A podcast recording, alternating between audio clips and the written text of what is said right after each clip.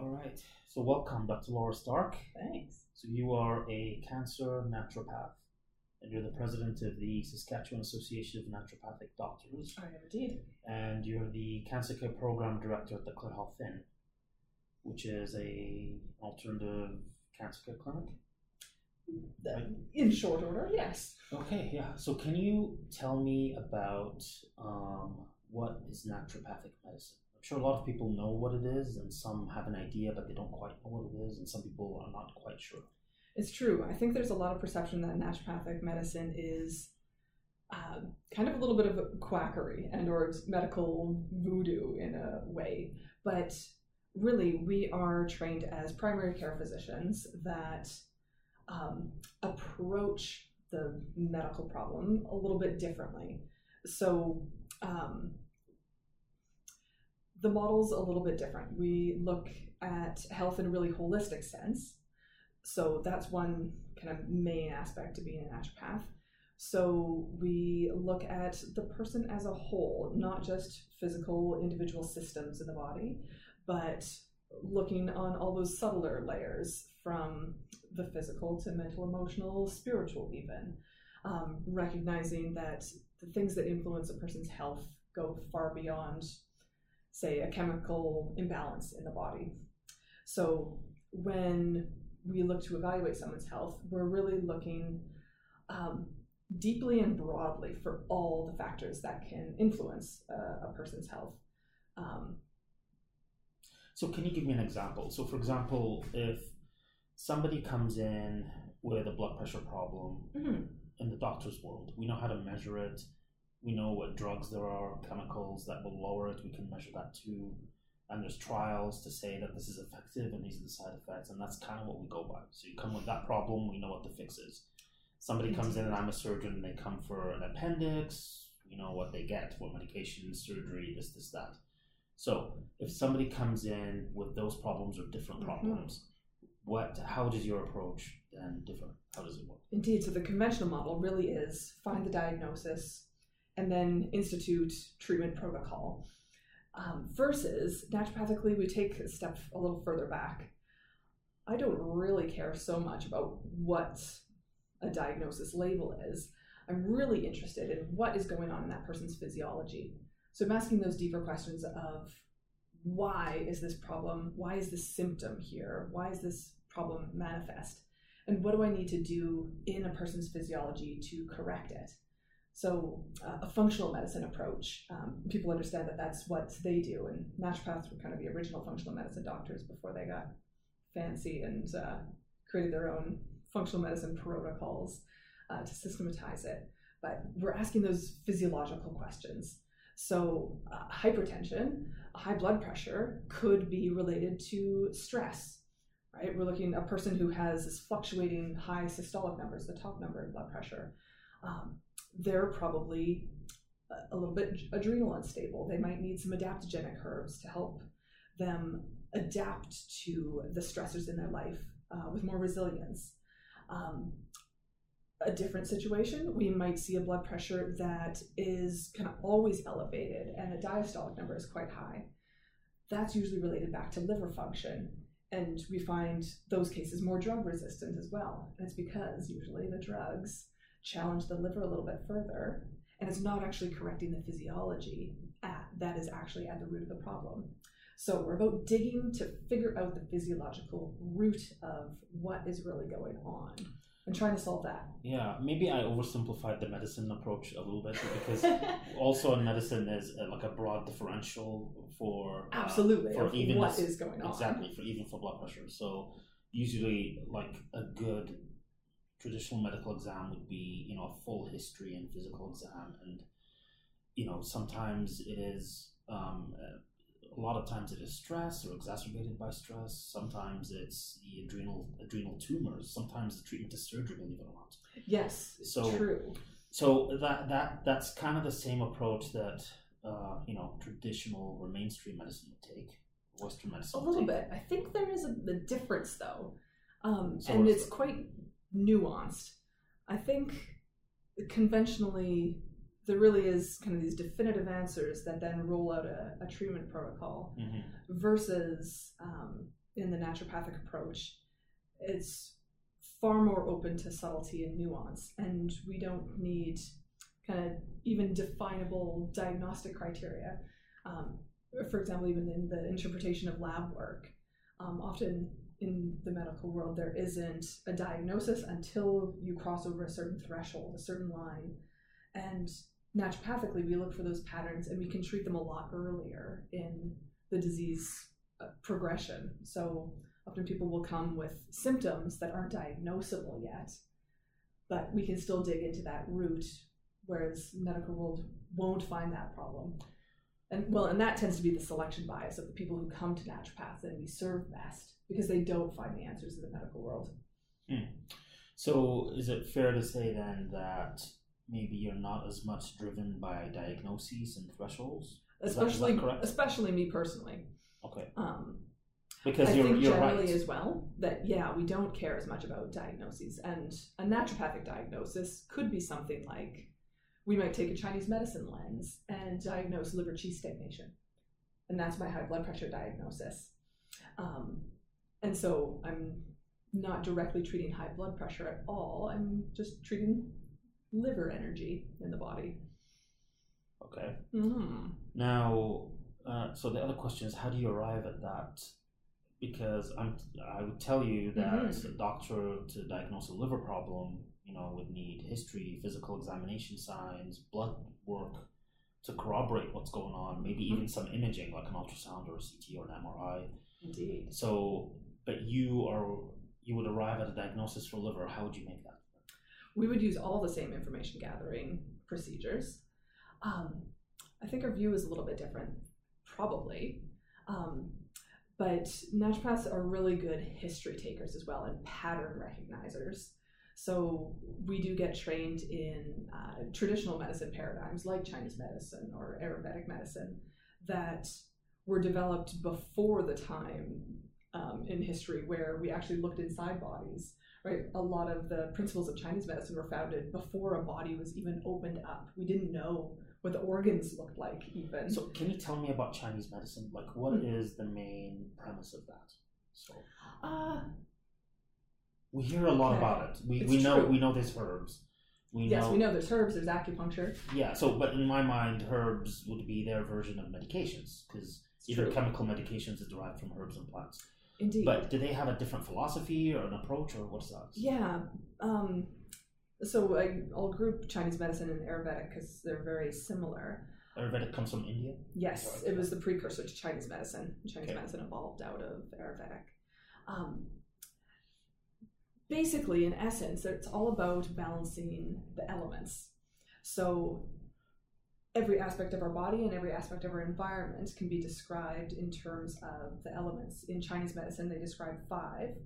Um, in Ayurvedic medicine, they describe six. Um, more of our Western philosophy, we have four elements, right? But doesn't really matter um, the different systems. So we have a balance, or there is a certain balance of the different levels of the elements, which in Chinese medicine are water, air, earth, fire, and wood. Sounds like the last Airbender. Right, it is. Yeah. That's exactly. It's precisely the same. Yeah.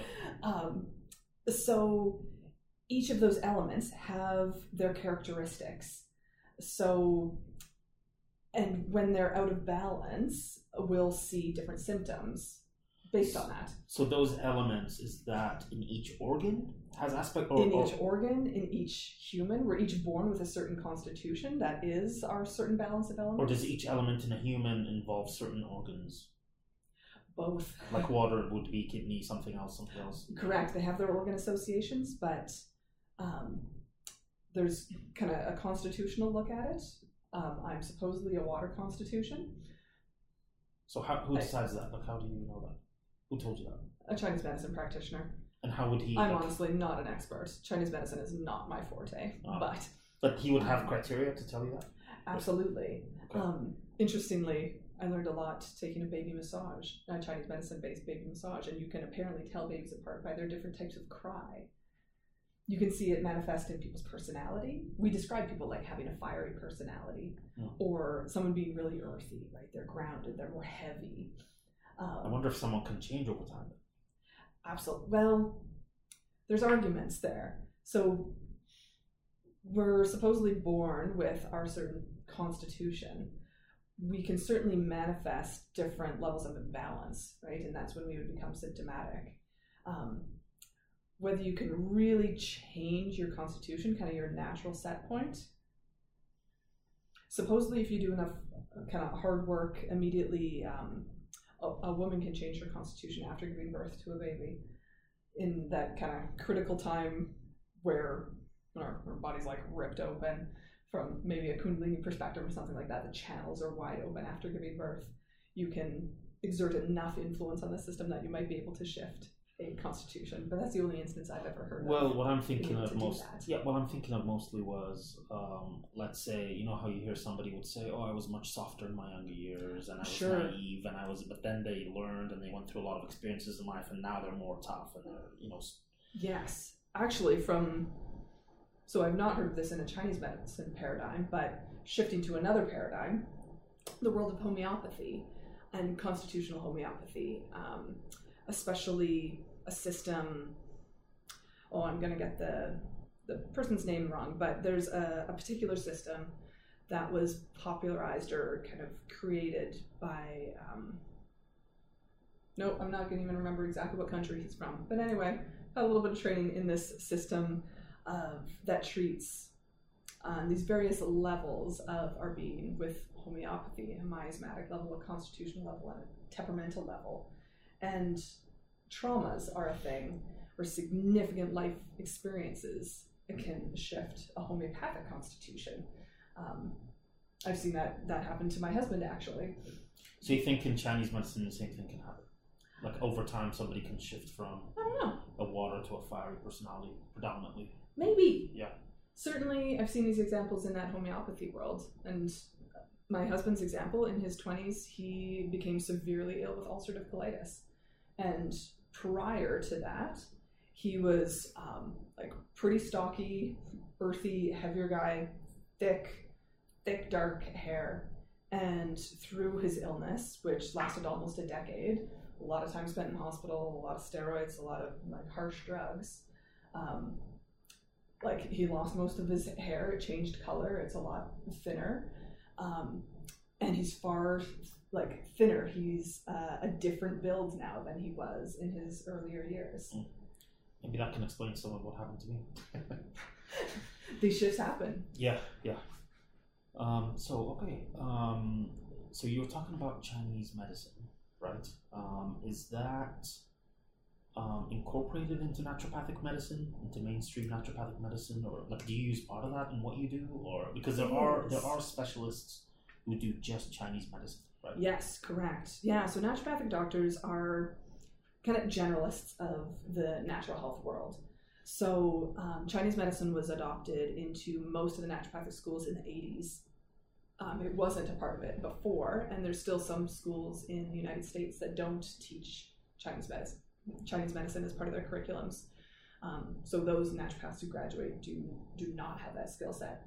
But um, most schools, yeah, since the 80s, teach a core of Chinese medicine, of homeopathy, of chiropractic and massage, nutritional medicine, uh, traditional Western herbal medicine, as well as, um, indeed, so since the 80s, all of our conventional or uh, naturopathic schools include um, basic Chinese medicine, um, Western herbal medicine, nutritional, so meaning both dietary and um, supplemental nutritional approaches, chiropractic and massage therapy, um, more traditional hydrotherapy and physical medicine um, approaches like physio like assessments. Uh, and I didn't mention homeopathy. Those okay. are the core modalities so, that naturopaths are trained in broadly. Okay, so there's no like small niche of this is naturopathic medicine principles like that's outside of all of that. It's just all of these come together and then they form the universe of what naturopathic medicine is. Well, I guess those are the examples of our modalities. We call them, are just our treatment tools. Okay. Um, there is a core philosophy that defines what naturopathic medicine is. That uses these tools. Exactly. So, what? Tell me about that core philosophy. Tools. Um, Oh no, I'm not going to be able to quote all my naturopathic principles. Um, most are derived. Just from an the, idea. Yeah. Most of them are derived from the Hippocratic Oath, Okay. um, just like medical doctors. Um, first, do no harm. That's one. Primum non. I'll probably be able to remember them in Latin. Primum non non nocere. Not that I can pronounce Latin. Um, um, preventative medicine is one of the principles. Um, a doctor's teacher is one of the principles. Um, that we educate our patients on how to maintain wellness.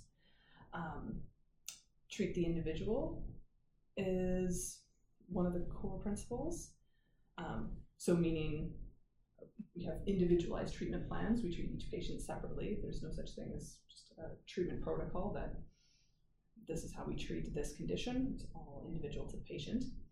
Um, the most core one is called um, the vis, um, the vis medicatrix naturae, the healing power of nature. That's that's the most important and core one to me. And a lot of people will describe it differently.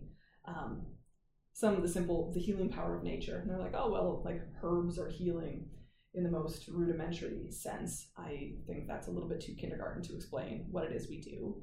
Uh, to me, the healing power of nature, the vis medicatrix, speaks to the fact that there is a vital force in our body that is kind of the directing force to life and to healing. And truly, that's what a naturopath is working with. No matter what the tool, they should be looking at the body, looking at the body's vital force, assessing that, and figuring out how to address the issues with the vital force force in any given person. So that gets to juicy stuff in our philosophy. Yeah, I mean, the question is, how do you do that exactly? Yeah, well, and it points out some differences in different naturopathic approaches. So in school, we make fun of the green allopaths, we call them, who will use naturopathic tools, but without recognizing that there's a vital force in a person. So they're just applying herbs. They're just, you know, giving supplements. And so they look like a naturopath, but um, here's one of the big arguments against most functional medicine doctors. They'll do this nice little assessment, find all these different imbalances in the body, and they'll give you a supplement for every single one. You'll wind up with a prescription that's 72 supplements long. The body can't go in 72 directions. We understand as naturopaths, there's a therapeutic order, we call it, and there's kind of a hierarchy.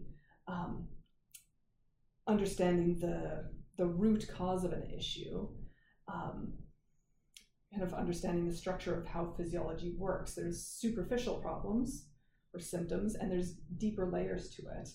So, different remedies will apply in those different layers. For me, our goal should always be working to the rootest root layer, because if we work there, we'll have the ripple effect through all the rest. Versus, you can work on just palliating a superficial symptom, right? You can take the Tylenol to get rid of the fever, but there was a purpose to that symptom. And if we can honor that purpose, looking back down to the physiology and supporting that, a good old classic naturopath might apply um, some hydrotherapy to actually encourage that fever to do its work to help kill the bug and, and um, move expectoration out of the body to get the person well again, rather than just take the symptom away, which is going to prolong the illness. So, is it fair to assume that there's no standard set of tools that an naturopath would use to distill a problem down to its core, or and to actually apply treatments?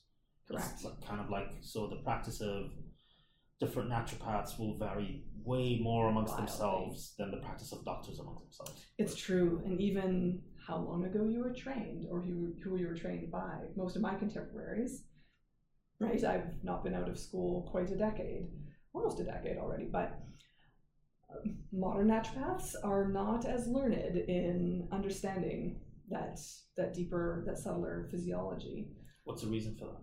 Are they trained differently now, or Um, there's a lot more push towards being more allopathic and being more acceptable to allopathic medicine to gain recognition and so you know, allopathic? Just to be clear, Yes. is traditional Western medicine. correct Right, okay. conventional medicine. So those green allopaths that you said that Yes. over seventy-two, what are those? often like functional medicine practitioners. Okay, so it's still an alternative health practitioner, right?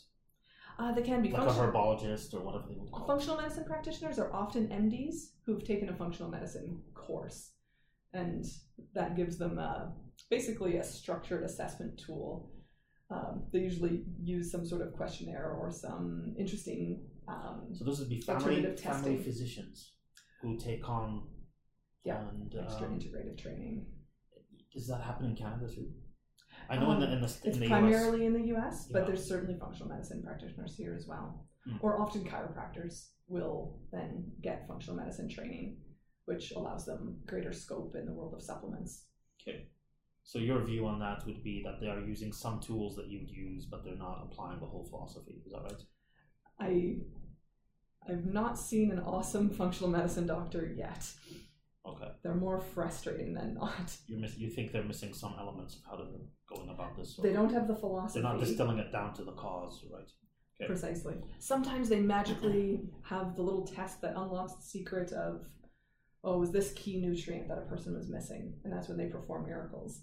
But I've more often seen than not these prescriptions of 30 to 70 supplements and a person's body just completely overwhelmed by them. Mm. They're not making progress in a in a direct. Yeah.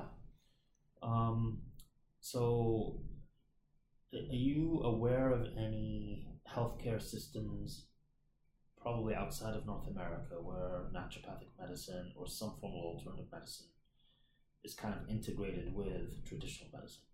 And how does that work? Far more common in Europe and I don't have a deep understanding because I've not um, been there to experience it personally, but I know in countries like Austria and Germany, um, in the oncology world in particular, a lot of what we would consider alternative or integrated practices here are prescribed right by your conventional oncologist uh, in those countries. So mistletoe is a great example of that. Um, well accepted and well researched there really fringe here. You can't even get it in the US with any sort of ease. We can get it in Canada, but um, there it's prescribed alongside your chemo and radiation 70 to 80% of the time. Now, is there some advantage to that being the case rather than having these two systems separately as they are here? Well, certainly for ease of the patient, right? Here, people have to have major education and major advocacy for themselves to be able to access the full spectrum of support. And they often their oncology team has no knowledge. And even sometimes over the top ignorance that they put up the blinders and are not willing to look and or therefore just give patients the recommendation that like absolutely not that that's harmful even though they have no knowledge of it. They just say we don't know and therefore it's bad and stay away from it because we don't know what it, will do versus if you had a full team where everyone could support the patient recognizing that they had different areas to contribute, that would always be better. So then the patients here, if they come to a naturopathic doctor, it means they're pretty much going against the grain of what they're supposed to be, what they think they're supposed to be doing. Right? Often.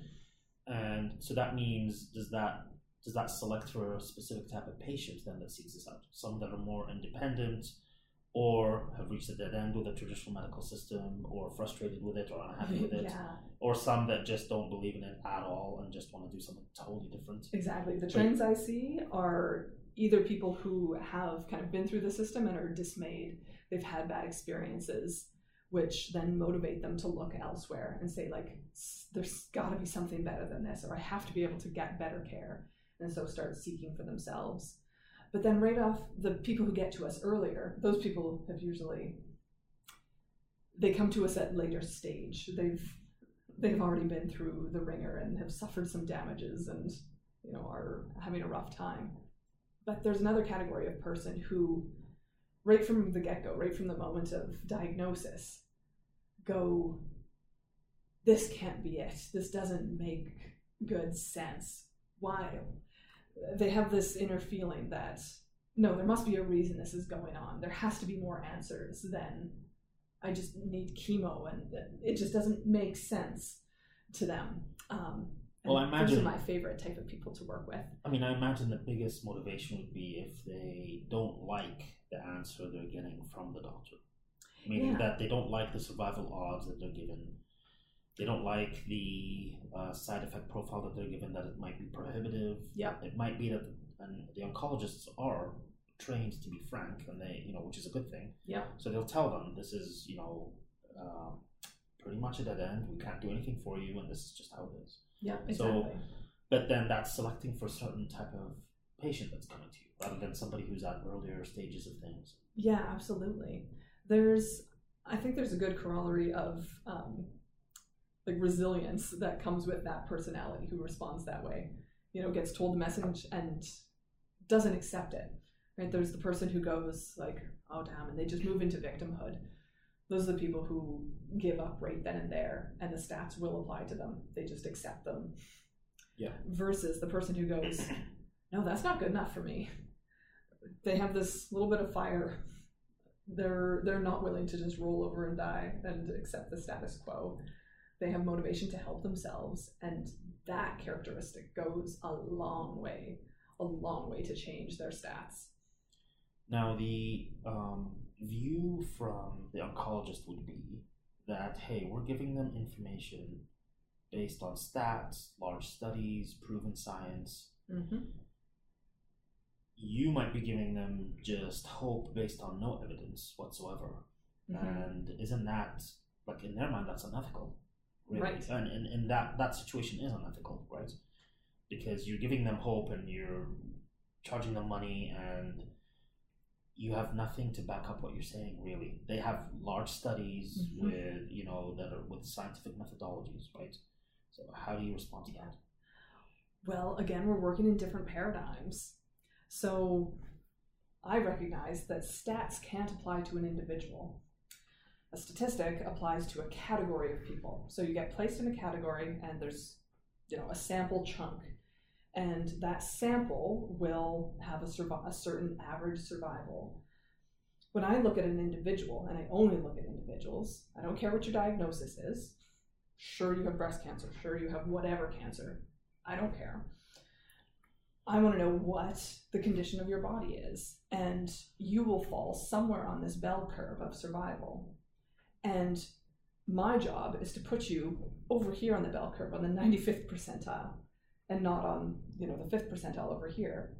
Find their pl- well, influence their place on that bell curve into towards that 95th percentile where they're the ones breaking all the odds versus standard of care is designed to put people in the average and treat them as average.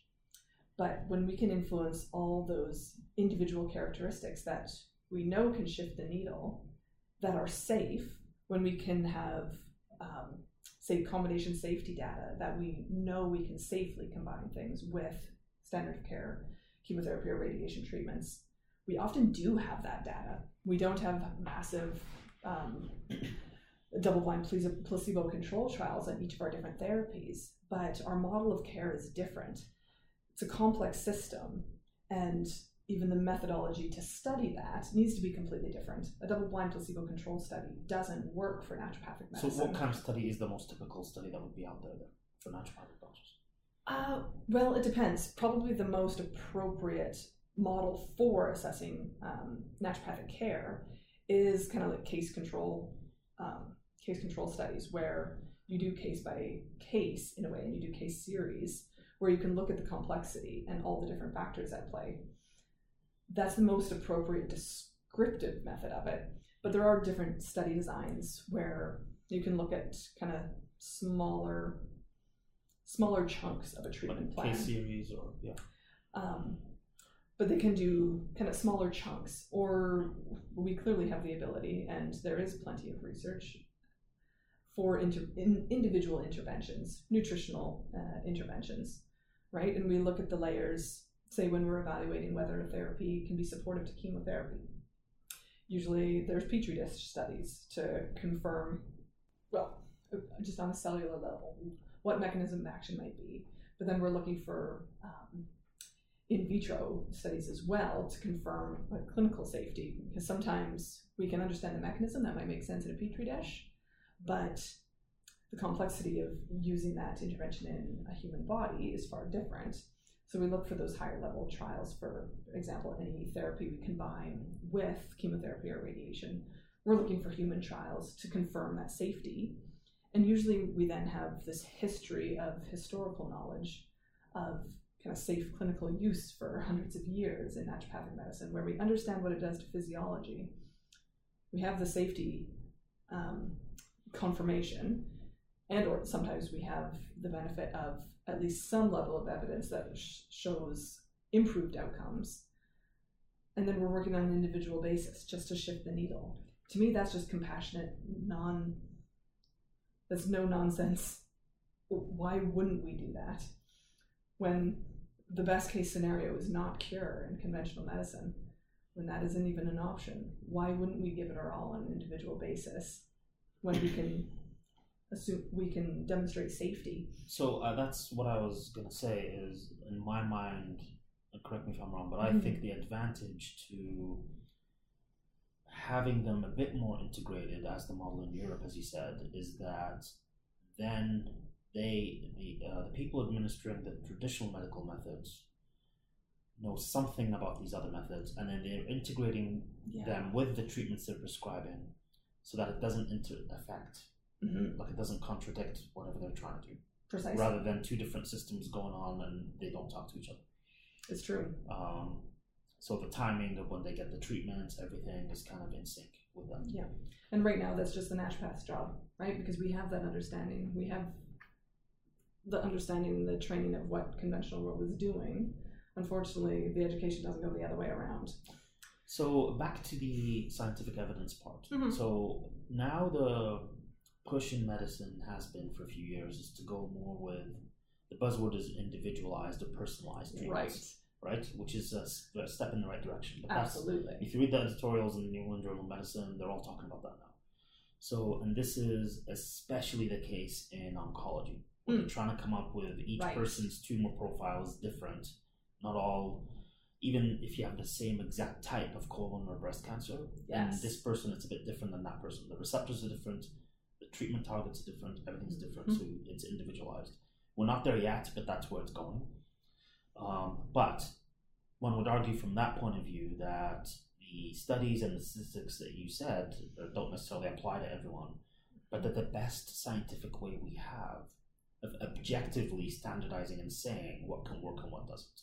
Otherwise, we're going by just like no evidence per se, just hope in a way or, or evidence that hey it works in that person but who knows you didn't control for 10 or 15 different factors. Yeah. How do you know it's going to apply to this person now? Yeah. With, without the proper you know scientific method right? Correct. So how do you address that concern? Radically different paradigms. I don't know. I, I kind of feel like well to be honest where my mind was going as you were talking there that the individualized approach of of conventional oncology, I think is barking up the wrong tree a little bit. Okay. The focus on genetics, for example, like that's one of the methods. Sometimes they're just looking at um, various receptors, right? There's finding targeted therapies that you know work intracellularly and um, do their job. I think those are the safest medicines we have uh, because they truly are targeted versus like immunotherapy approaches. Um, well, that's what the personalized therapies. The idea behind there isn't that it's just personalized. The mm-hmm. idea is that it's so specific that it hopefully only targets that targets yes, rather exactly. than have like a scorched earth approach and targets every other organ. Precisely. Which is you know, so, which is why when I see a patient who um, does qualify for a targeted therapy right now, I just go like, yes, do it because yeah. they're the safest drugs we have. We see people tolerate them. Um, there just isn't that many, but they're like the small molecule targeted therapies. They work intracell- intracellularly, yeah. so um, there isn't the broad acting um, like devastating effects. Immunotherapy sounds really kind of romantic and promising because they're like, oh, it just helps my immune system fight the cancer. That is not what immunotherapies do. They lock onto a certain immune system related receptor and change its function throughout the entire system. And immunotherapies, unfortunately, usually cause, well, so from the statistics I've seen, generally have roughly double the side effect pro- profile of conventional chemotherapies, except those side effects aren't just temporary toxicity side effects like chemo side effects are. They are um, like irreversible, causing irreversible autoimmune disease, for example, wiping out someone's ability to produce cortisol, wiping out someone's thyroid, causing autoimmune pancreatitis, like severe life threatening conditions. Um, they're pretty devastating drugs. Mm-hmm. I don't think that's a wise avenue to bark up. Um, yeah, I think. But then genetic targeting is interesting and weird, but I don't think the science is there yet. Yeah. I know like some progress has been made with biological therapies, which yeah. they target specific receptors that are expressed on the tumors that shouldn't be expressed elsewhere. But that's still in the research phase, I think. It's been that way for the last 10 years or yeah. more. Well, and as many of the immunotherapies. Yeah, but they try to do the same thing. Or, yeah, they're considered those biological medicines. Interesting. Yeah. Yeah. All right. So if um, um, if somebody has cancer, um, what at what stage do you think they should be seeking, you know, advice or medical help outside of the medical system? And I mean, from the medical system's point of view, that's considered dangerous, to be honest. Mm-hmm. Uh, from the patient's point of view, um, I think the trend is more and more of that because they do a lot of research and they look. Yeah. Uh, although now it changes in Google algorithm and there were an alternative help, maybe that will just go back to that you can find that information more. But that's just a side note. But um, at what point would you say?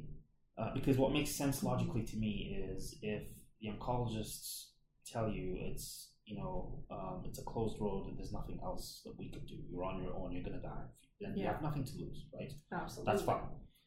The contention is when you know there is something potentially curative, like surgery, like if it's a cancer at an early stage. Yeah.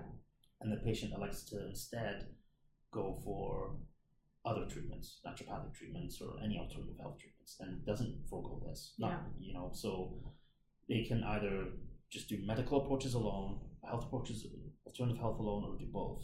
Mm-hmm. Like, at what uh, what would your take be on this? And when, because right now, as you said, it's kind of like the patient will have to make that decision on their own.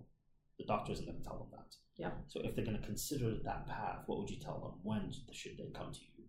For me, the answer is always now, yesterday, because the our alternative naturopathic approaches always work best in the mildest of situations. Right, we have the greatest chance of making the greatest good when we have the smallest problem to deal with. Right, the the magnitude of effectiveness of even like our anti-cancer tools um, are maybe half as effective as say a chemotherapy. Right, a good chemotherapy drug will have a tumor kill off rate over eighty percent the best of the best naturopathic approach that is an anti-tumor approach like that will have maybe 40%. And so we rely on synergy and combined approaches a lot to get greater magnitude of effect. So you but, have anti-cancer tools. Yeah, so we were back at so oh, you oh, yeah. so you so you have in naturopathic medicine anti-cancer tools that alternative medicine does not have. Is that right? You mean conventional medicine does not Correct. have? Correct. Yeah. Um, so can you give me examples of that? Because I know exactly. in conventional medicine, there's surgery, there's radiation, there's chemotherapy, and then there's the neurobiological things. Yeah. So what would you have that are anti-cancer tools? So mistletoe would be one of them that I mentioned uh, earlier, commonplace in Europe. Um, it has, well, interestingly, there's a lot of almost every herb, every plant has anti-cancer properties. Um, and the question becomes like dose and, and delivery of the magnitude of effect we can get. But like in a petri dish study, put cancerous cells in almost any plant on the planet, that plant will kill the cancer cells in a petri dish. So that's really cool, and it, it tells us something about nutrition and filling our bodies with a variety of plants as medicines. Uh, but we're talking about our bigger anti-cancer tools that have uh, like actually have some established reputation. Probably the biggest, most popular, well known one is high dose vitamin C therapy. Um, right, popularized through the Riordan Clinic, and naturopaths have been doing nutritional IV therapies and high dose vitamin C for a lot of decades. Um, Linus Pauling and his research around uh, mega dosing vitamins also helped pioneer that approach. Um, it has a neat mechanism, not fully understood, which most of our things don't have fully understood mechanisms, even in the conventional world. But uh, at least part of the mechanism for vitamin C is molecularly vitamin C and glucose almost identical in terms of um, their molecular structure. They have like one bond different that differentiates them. A metabolically hungry cancer cell gobbles up that vitamin C thinking it's glucose, whereas a healthy cell knows what to do with vitamin C. Takes it in, fills up their antioxidant stores, gets rid of the rest, and we pee it out. A cancerous cell loses some of that mechanism and it actually will turn that vitamin C into peroxide, poison themselves from the inside out. So intracellularly, the vitamin C gets turned into peroxide. So, um, would it be fair to say then all of these tools that are anti-cancer tools really fall under the category of herbal therapies? Uh, Ultimately, probably not necessarily. because you're talking about mistletoe, you're talking about other herbal, you're talking about plants, right? Yeah. Is that Well, vitamin C is straight up ascorbic acid, so that's just a straight so that's different? Yeah. And sometimes, honestly, they're kind of middle of the road synthetic things. So, um, here's another herbal example wormwood herb. Um, it can be used in a lot of different forms, but its IV form is called artesunate. Um, it creates peroxide poisoning in cancer cells, similar to vitamin C, except through um, interaction with the iron that cancer cells often sequester. Um, it's a good booster treatment to vitamin C. So those are often synergized together. Hmm. Um, but here's a bigger oddball example DCA, dichloroacetate, is basically a vinegar extract.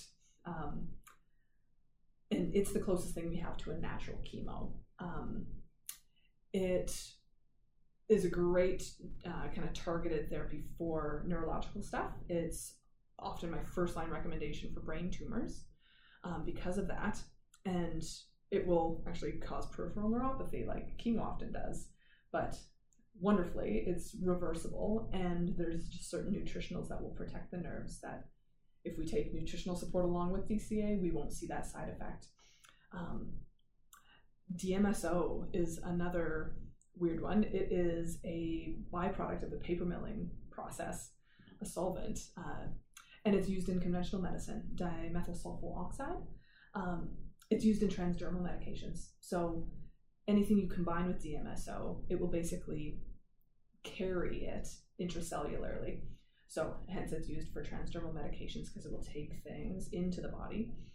Um, intravenously, it's been studied in combo with high dose, well, not terribly high dose, but decent dose of sodium bicarbonate, baking soda.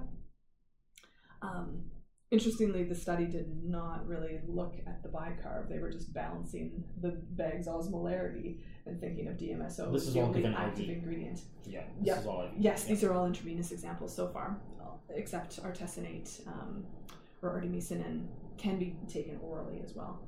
Um, just different um, ability to achieve therapeutic dosage. Um, yeah, DMSO and or bicarb. We had a patient inquire the other day about the Simoncini protocol. A doctor out of Italy, um, Dr. Simoncini, uh, describes cancer. He thinks cancer is a fungus, and sodium bicarb is the best antifungal we have in the world, says he.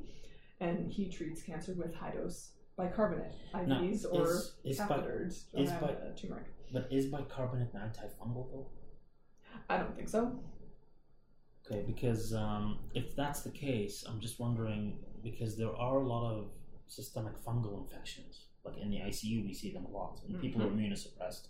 Absolutely. The fungus tends to go haywire. But there are specific antifungal agents for that. Yep.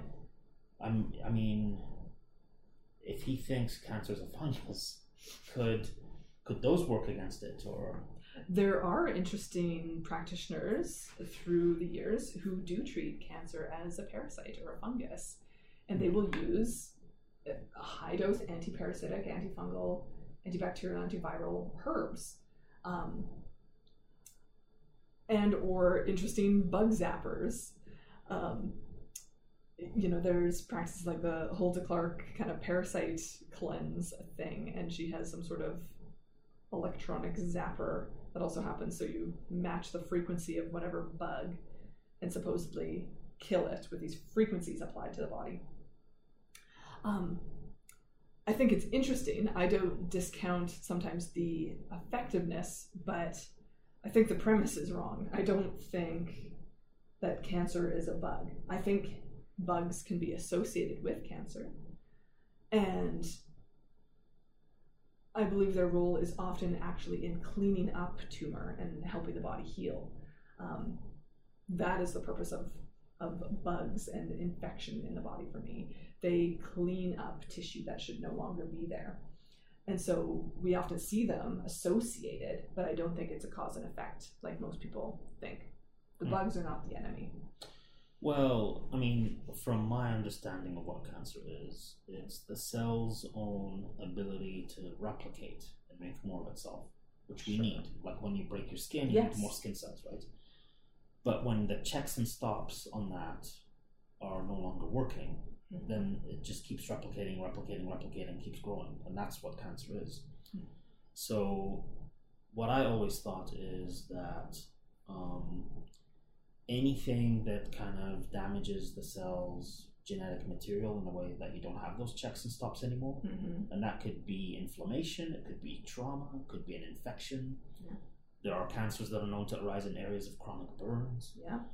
Um, so I always thought that the bugs, that's how it, they figured, is when you have an infection and an inflammatory reaction, and then it's sort of the uh, byproduct damage of that is what happens to the cells. Would you agree with that? There's logic, but I don't agree. You don't agree. So what's your Not take on it? So what is your take on it? So I don't believe that cancer is a genetic flaw or a mistake in any way.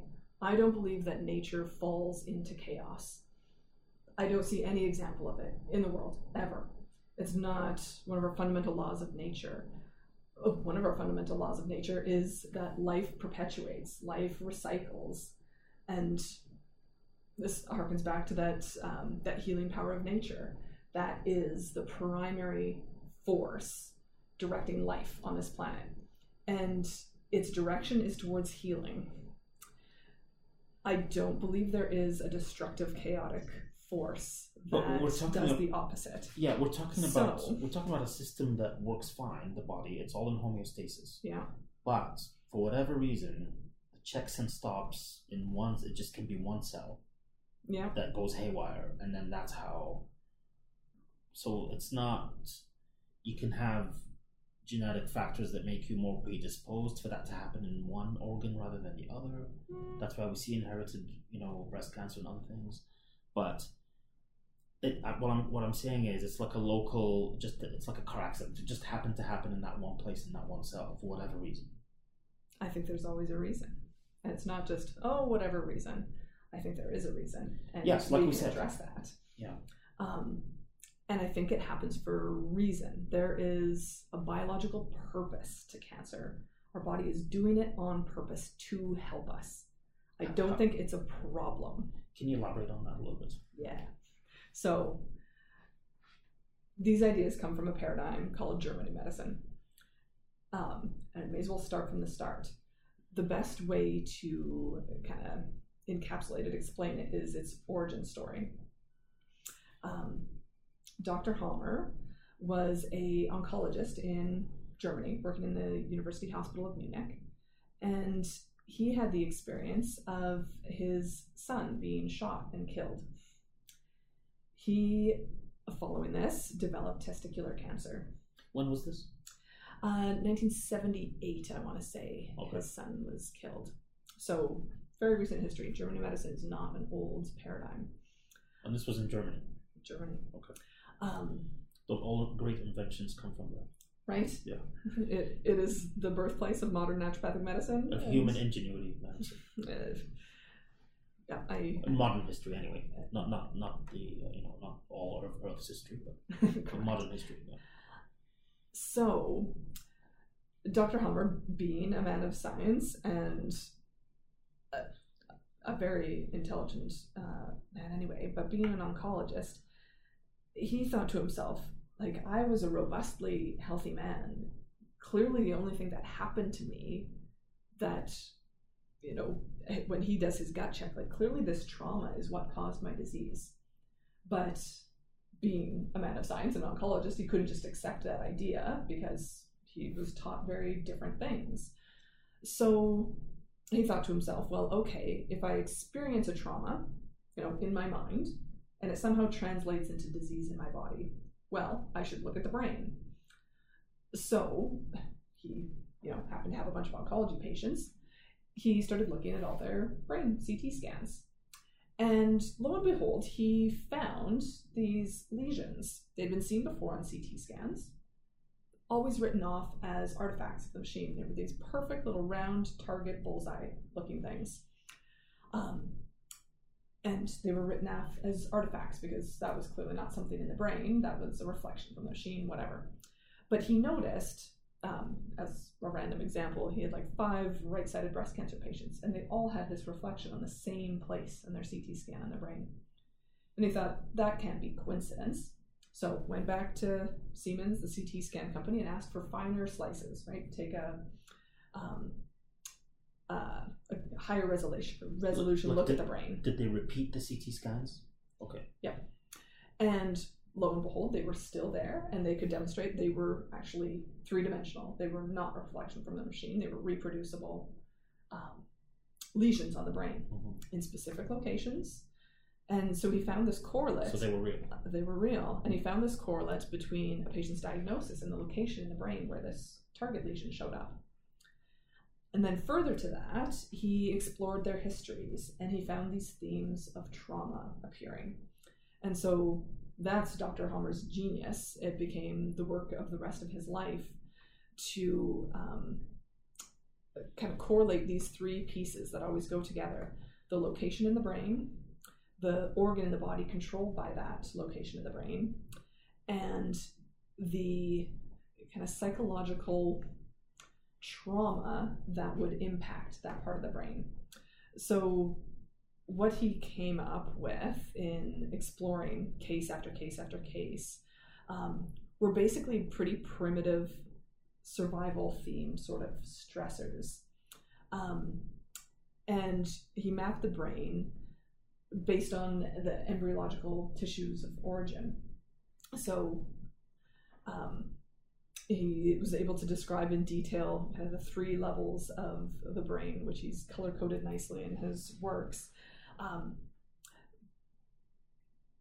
but the, the, cortex, medullary brain, and um, brainstem and cerebellum um, each correspond to various tissues in the body that respond differently um, we can kind of see a development of the different layers of trauma versus the the cortex of the brain is our more modern. So brain. right now you're talking about describing a physical trauma to the brain, and depending on which area in the brain that is, that's going to predict where in, in, the, the, body, in the body you'll have cancer. So this yes. isn't about the mind per se, right? He's it is actually. So the thing that impacts that physical trauma on the brain that we can see on CT scan is a mental emotional trauma, a shock. Um, he called it the Dirk Hamer syndrome, named it after his son. But what's the relation between that trauma and shock versus the physical brain injury itself? It's a direct relationship, and it's how the shock is perceived. So there's different kind of themes, if you will, that will affect different a different location in the brain and a specific tissue. So, for an example, um, skin is affected by what we call a separation conflict. Um, and interestingly, these the connections are often easily understood through metaphor. Um, they make biological sense. Um, and the tissue that responds based on the trauma is actually trying to solve the problem of the trauma. Okay, but what I was getting at was mm-hmm. so his primary theory was that a a mind pattern, or a psychological trauma is what's causing the cancer. Correct. It's not about the physical injury to the brain, right? The physical injury nope. to the brain here was just a surrogate for him to prove. Precisely. Right? That was the the mechanism that it got there. So ultimately, now his theory is what type of psychological trauma will determine what type of cancer. Precisely. In practice, it we usually don't brain. have to talk. We don't have to look at the brain. because you may not even have that, right? Do you have to have a brain, a physical brain injury that you could see with a psychological trauma when, it, there's, no, when there's no physical injury? It will always be there, but it's of usual inconsequence.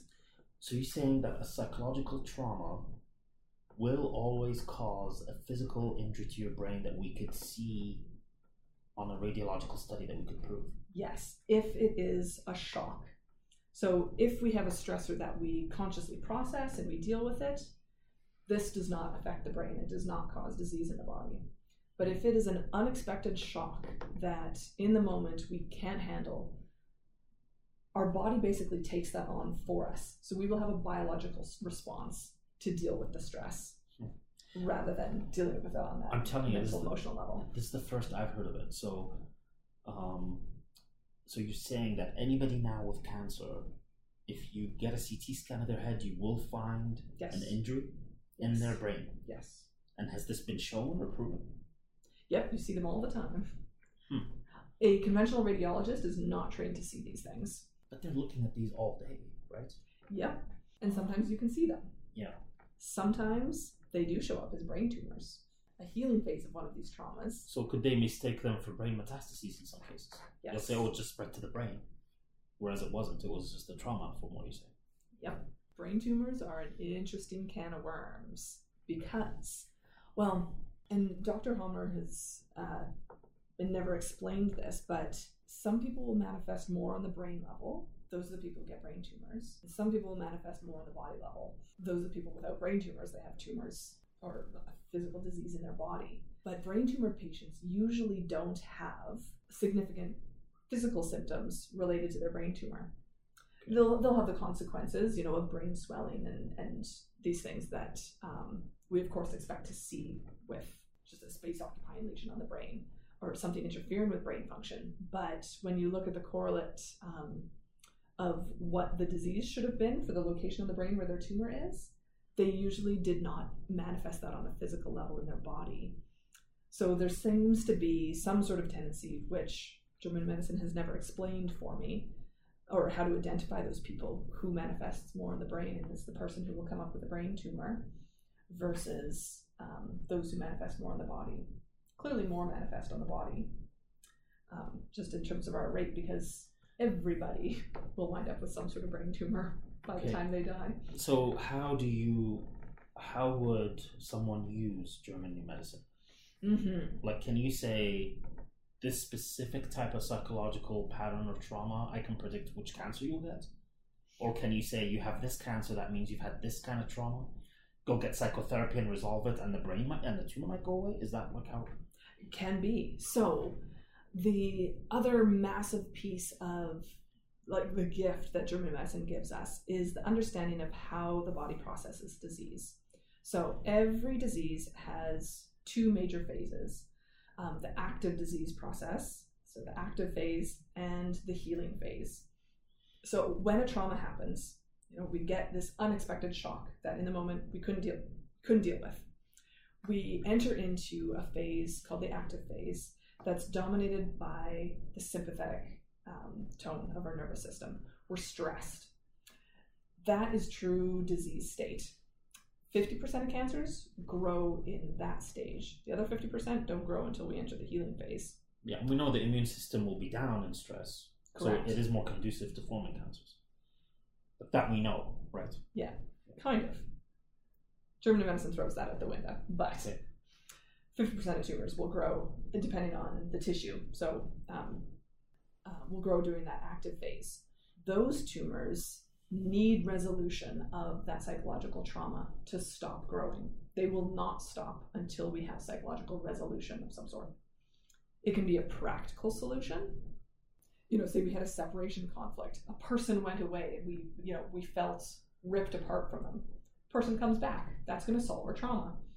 And then there can be very and or need for psychological re- resolution when we can't have a practical solution like that. So sometimes it means changing our mind frame, changing our sets of expectations, understanding what the trauma was for us, becoming conscious of it in the first place, and then figuring out how to grapple with it. And we can use lots of different methods. So that was my next question was is it an event or a specific problem that you an event that you could reverse or a problem that you could solve and give a solution to? Or is it a mind pattern that is something much more difficult to change? Like a chronic persistent mind pattern that somebody carries with them for years? Sometimes. There's usually we've usually had a setup trauma sometime in our youth sometimes before the age of seven we've had our first trauma. That one isn't the one that will cause disease. It's the same trauma that happens in our adulthood that will then manifest in disease. Um, so that's an interesting thing. The people same. will have their tendencies. Yeah. And you're saying it's the same trauma. Yeah. Yeah we've usually had one prior to the one that actually causes a physical manifestation of disease in our youth. Um, so you don't think it, it can be any, it's usually will just repeat what happened in childhood. Yeah. And well, it might not be the exact same situation, but the perception of the stress is the same. It's all in how we perceive that stress. And it's often because we have a certain set of expectations that we're rigid in that's really the secret to res- disease resiliency is not having expectations um, because when we expect a certain thing and a different thing happens is when we get shocked. That's the very definition of it. We're surprised by an outcome we did not expect. So if we have realistic expectations all the time and are flexible that really is the biggest secret to disease prevention and resiliency. Mm. So we had active phase. So those active phase tumors need resolution of that stress to stop growing. So then we can swing into healing phase. Healing phase is dominated by the parasympathetic nervous system. That's our rest, digest, healing phase. And whereas we feel stressed, probably, and like go, go, go, still in the active phase, which is the true disease state, healing phase is when we feel sick we get tired um, we do the work of repair then and most people mistake the feeling of symptoms as being ill. But the truth is that that is actually when we are healing. And actually shifting that mind frame from being in that state of resistance going like oh i'm sick and i don't want to be feeling symptomatic relaxing into that reality of, oh, okay, my body's doing the healing work. I need to just kind of relax into this is kind of the secret sauce to making it go the easiest. Mm. It will speed up the healing phase, reduce the severity of symptoms, and kind of ease people through. But in that healing phase, so the other half of tumors don't grow until the healing phase. Uh, breast cancer is a great example, actually. Two major types of breast cancer lobular or ductal. Ductal is by far, far more common. I think it's more than 80% of cases are ductal breast cancers. Um, lobular tissue and tumors grow in the active phase. Ductal tumors don't grow until the healing phase. Um, and this is why the stats on breast cancer, especially found early or small tumors, are so good because it's a healing phase tumor. If it was left bloody well alone, and we never knew it was there and we didn't do anything about it, it would finish on its own, be done, and never cause an ounce of harm to the person who has it. It's just breast tissue. It's a non vital organ, doesn't interfere with any bodily function. The course of that tumor is in the first phase of the, or the first phase of the first half of the healing phase. Um, that ductal tissue grows back. In the active phase, there is actually uh, microscopic ulceration, ulceration in the ducts. So once we enter the healing phase, that tissue starts to repair and form tumor. So we actually get something noticeable.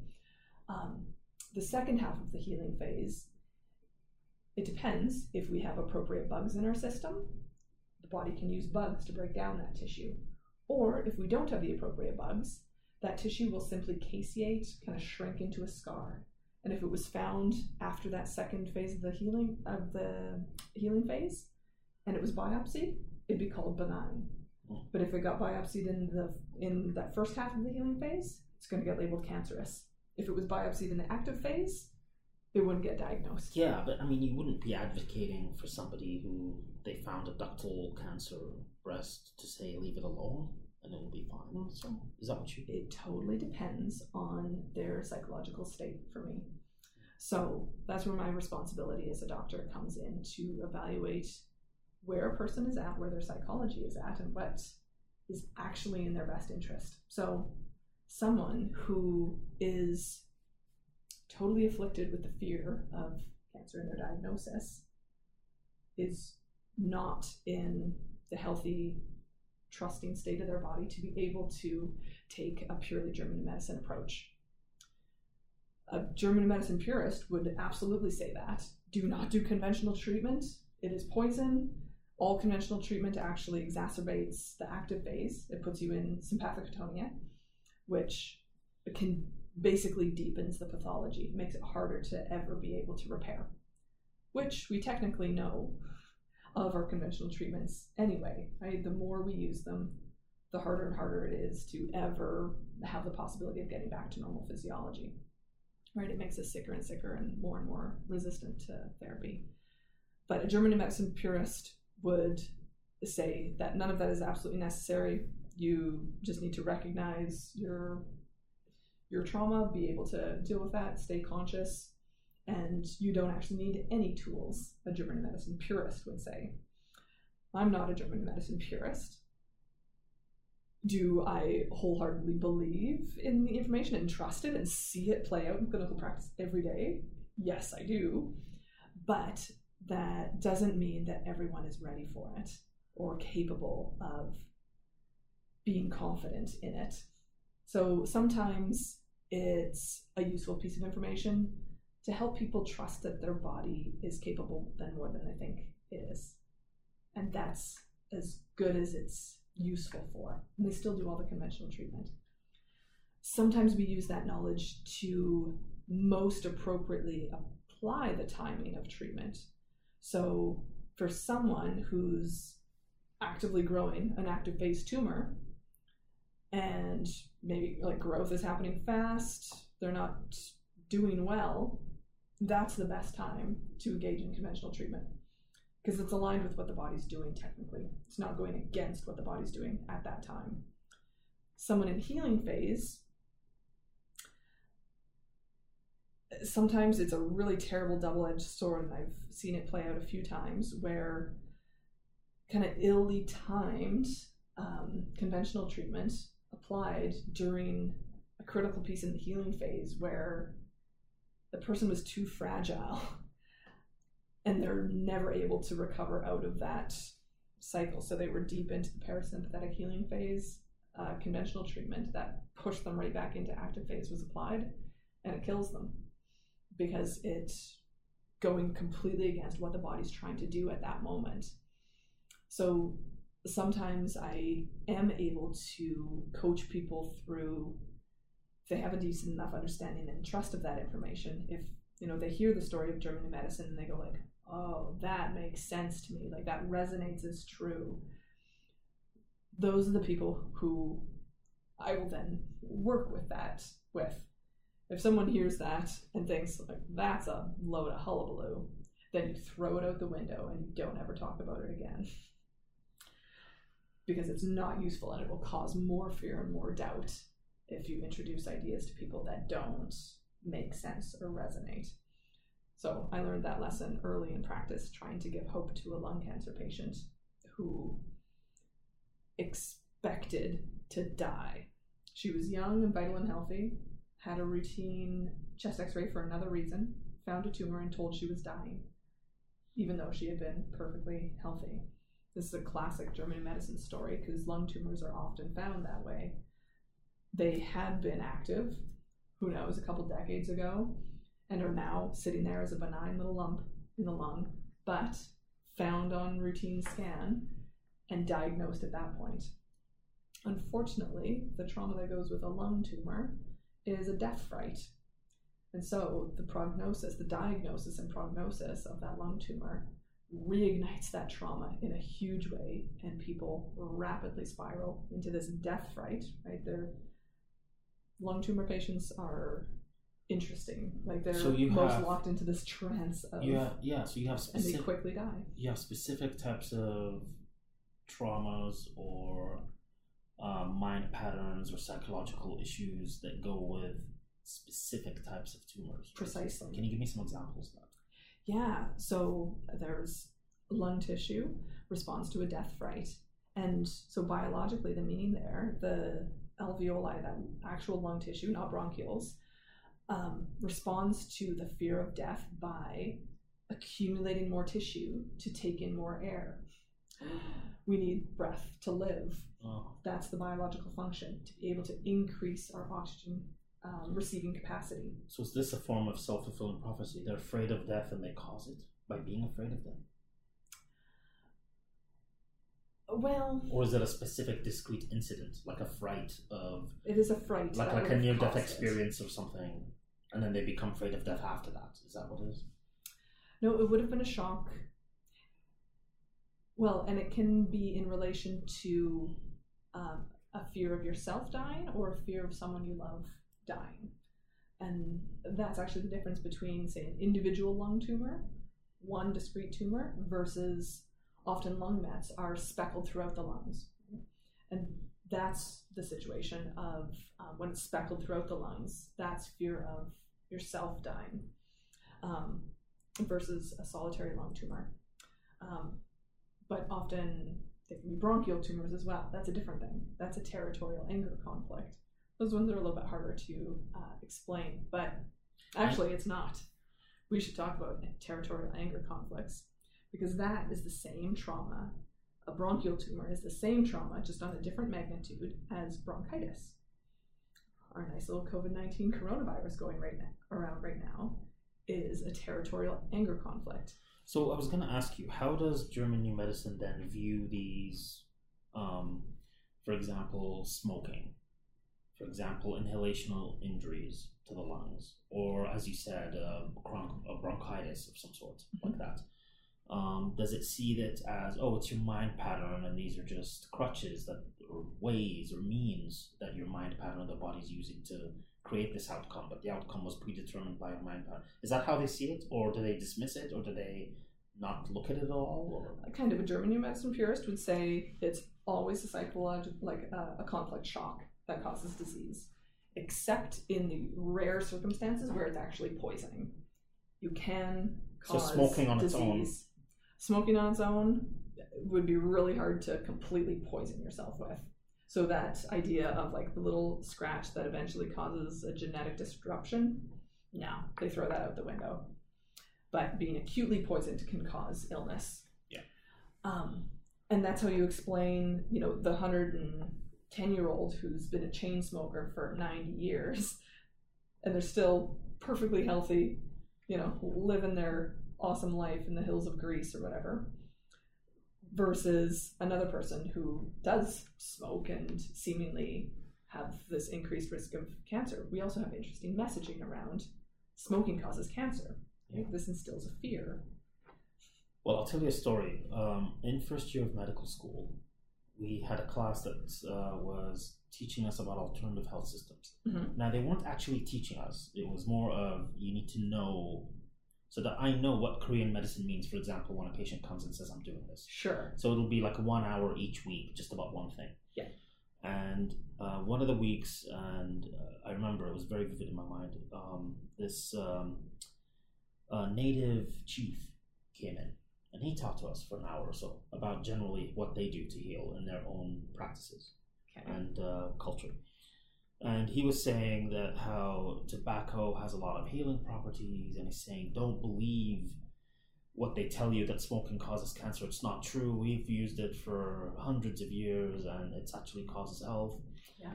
And I remember we just looked at each other and were like, yeah, whatever. Yeah, everyone like, laughed. Sure, based on what? Like, you're just saying that. And um, you know, but you know, so then I don't know. Years later, I asked someone, they said, "Well, you know this the tobacco they use is different from commercial cigarettes that we use, Absolutely. which is the filters full of chemicals. So that could be Mhm. part of what explains it. Mhm. But you're, from the German new medicine perspective that you were just describing, it doesn't need to look at any of that. Is that right? It just looks at the mind pattern, regardless of what you do in terms of habits or lifestyle or genetics or anything. Correct. And so there's Speaking of genetics, yeah. could it be that certain mind patterns are inherited, maybe, and that's why they're more common in one family or household than the other? Have you heard of such a thing? These are definitely inherited, but I would say it's inherited. It's not genetic. Okay. Uh, so we get more esoteric there. But um, systems like Body Talk deals with that really well and calls it um, eighth chakra influences, where we can carry trauma patterns through generations. It's not encoded in our physical DNA in any way, but we can inherit these patterns. They can skip generations. So you're talking now about something that is kind of at an energy level and not the physical level, right? Oh, yes. Something that you can't touch, test, feel, hear. Absolutely. Right? Okay. Um, systems like. And that's what um, German New Medicine says about genetics. Is that right? Yeah, genetics, genetics. Okay. Fubi, it says. But they do look at inherited mind patterns, though, yeah, absolutely. which they think can occur independent of DNA. Yes. Hmm. Interesting. Mhm. Yeah.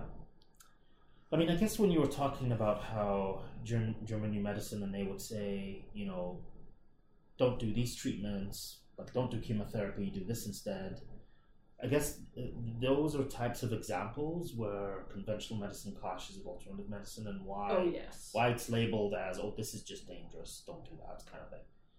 Yeah. Um, so Well, I, and I, I there is wonder, real danger in there. uh, absolutely, but I wonder if in places where the the two are a little bit more integrated, hmm there's a sphere of alternative medicine that there's a sliver of it that is accepted as oh this is safe, it's congruent with what we're doing, Yeah. and maybe it's safer that way. Like the practice of alternative health over there is a bit safer because it's not this complete black box as far as medicine can tell. When I say medicine, I say yeah. can you tell I'm biased in conventional medicine? Yeah. perfect. yeah. I don't know where my mind wants to go next on that. Well, it's just it's just that it just seems like this is a very wide universe of I'm talking about alternative health now. Yes. In terms of practices, philosophies, treatments. They're all unregulated. They're all they don't follow scientific uh, they don't follow scientific you know criteria or have uh, you know evidence backing them in the way that we would understand modern science to be, Yeah. right? And so Except naturopathic medicine. That is the one exception that it is a regulated health profession, recognized. Okay, so how is it regulated and by who? And can you tell me more about that? Um, well, so you're, you're you're the president of the Yes. Provincial Association of Naturopathic Medicine, right? correct, poised to become the college. Okay, so, So Saskatchewan has actually that's a self-regulating authority, right? Correct, just like every other Just like health, medicine, health nursing. regulatory authority. Yeah. So naturopathic medicine has actually had regulation in Saskatchewan for the longest. Um, it was regulated since 1954, interestingly, and unfortunately, we still have that same legislation in place. Um, new legislation was passed in 2015, and we're still working on um, getting the bylaws associated with that new legislation um, to pass royal assent so it comes into full effect. So that process can take a long little while, but um, hopefully in the next couple years that will actually come through and basically update our scope and bring us into more um, modern structured legislation. Um, that our old legislation is only a few pages long and basically says this naturopathic medicine and the practices were trained and Hmm. says a few ar- arbitrary things, but the more the mo- modern legislation defines our scope more precisely and is inclusive of being able to order and access locally standard medical lab tests, um, prescribe medications, and it defines our invasive procedures, which we did not have before. So our ability to uh, do uh, certain invasive physical exams or certain invasive procedures like inserting needles um, that are regulated um, acts. Sure, but uh, so but now that exists kind of as a separate sphere than conventional medicine, right? Yep, they're um, they're their own regulated health professions. Okay, so at the current time, at least in Canada or in North America, I would dare say there's no overlap between the two. Is that correct? In, in, overlap in the way that they're actually delivered and practiced. Correct. Right. Okay. Yeah. Whereas, yeah, I think there's few and few far between, probably individual examples of that. There's a, maybe a few more in the states. For example, there is. Um, uh, oh, what's the cancer center in? Uh, Where is it? Oh, shame on me. That incorporates naturopathic care right into its model. It's, uh, it's like MD, Medicare. No, MD not Anderson. MD Anderson. It's not that one. Cancer Centers of America. Okay. Cancer Centers of America have a, a team-based approach that includes like a dietitian and a mental health, yes, like your yoga, whatever, and a naturopath as part of every team. Oh. So it's an interesting integrated approach, but those naturopaths are also extremely limited in what they do. Mm-hmm. Um, Is that would, yeah. do you do you know if that's different from how it's done in Europe right now? Uh, well, my understanding in Europe is often that some of those alternative ideas are practiced right by the conventional docs. So it's right in hospital that you get prescribed your mistletoe. So do you think any medical, like if somebody goes and look, like any medical student graduating from there, they would come out knowing some alternative health too in the way that they would practice it?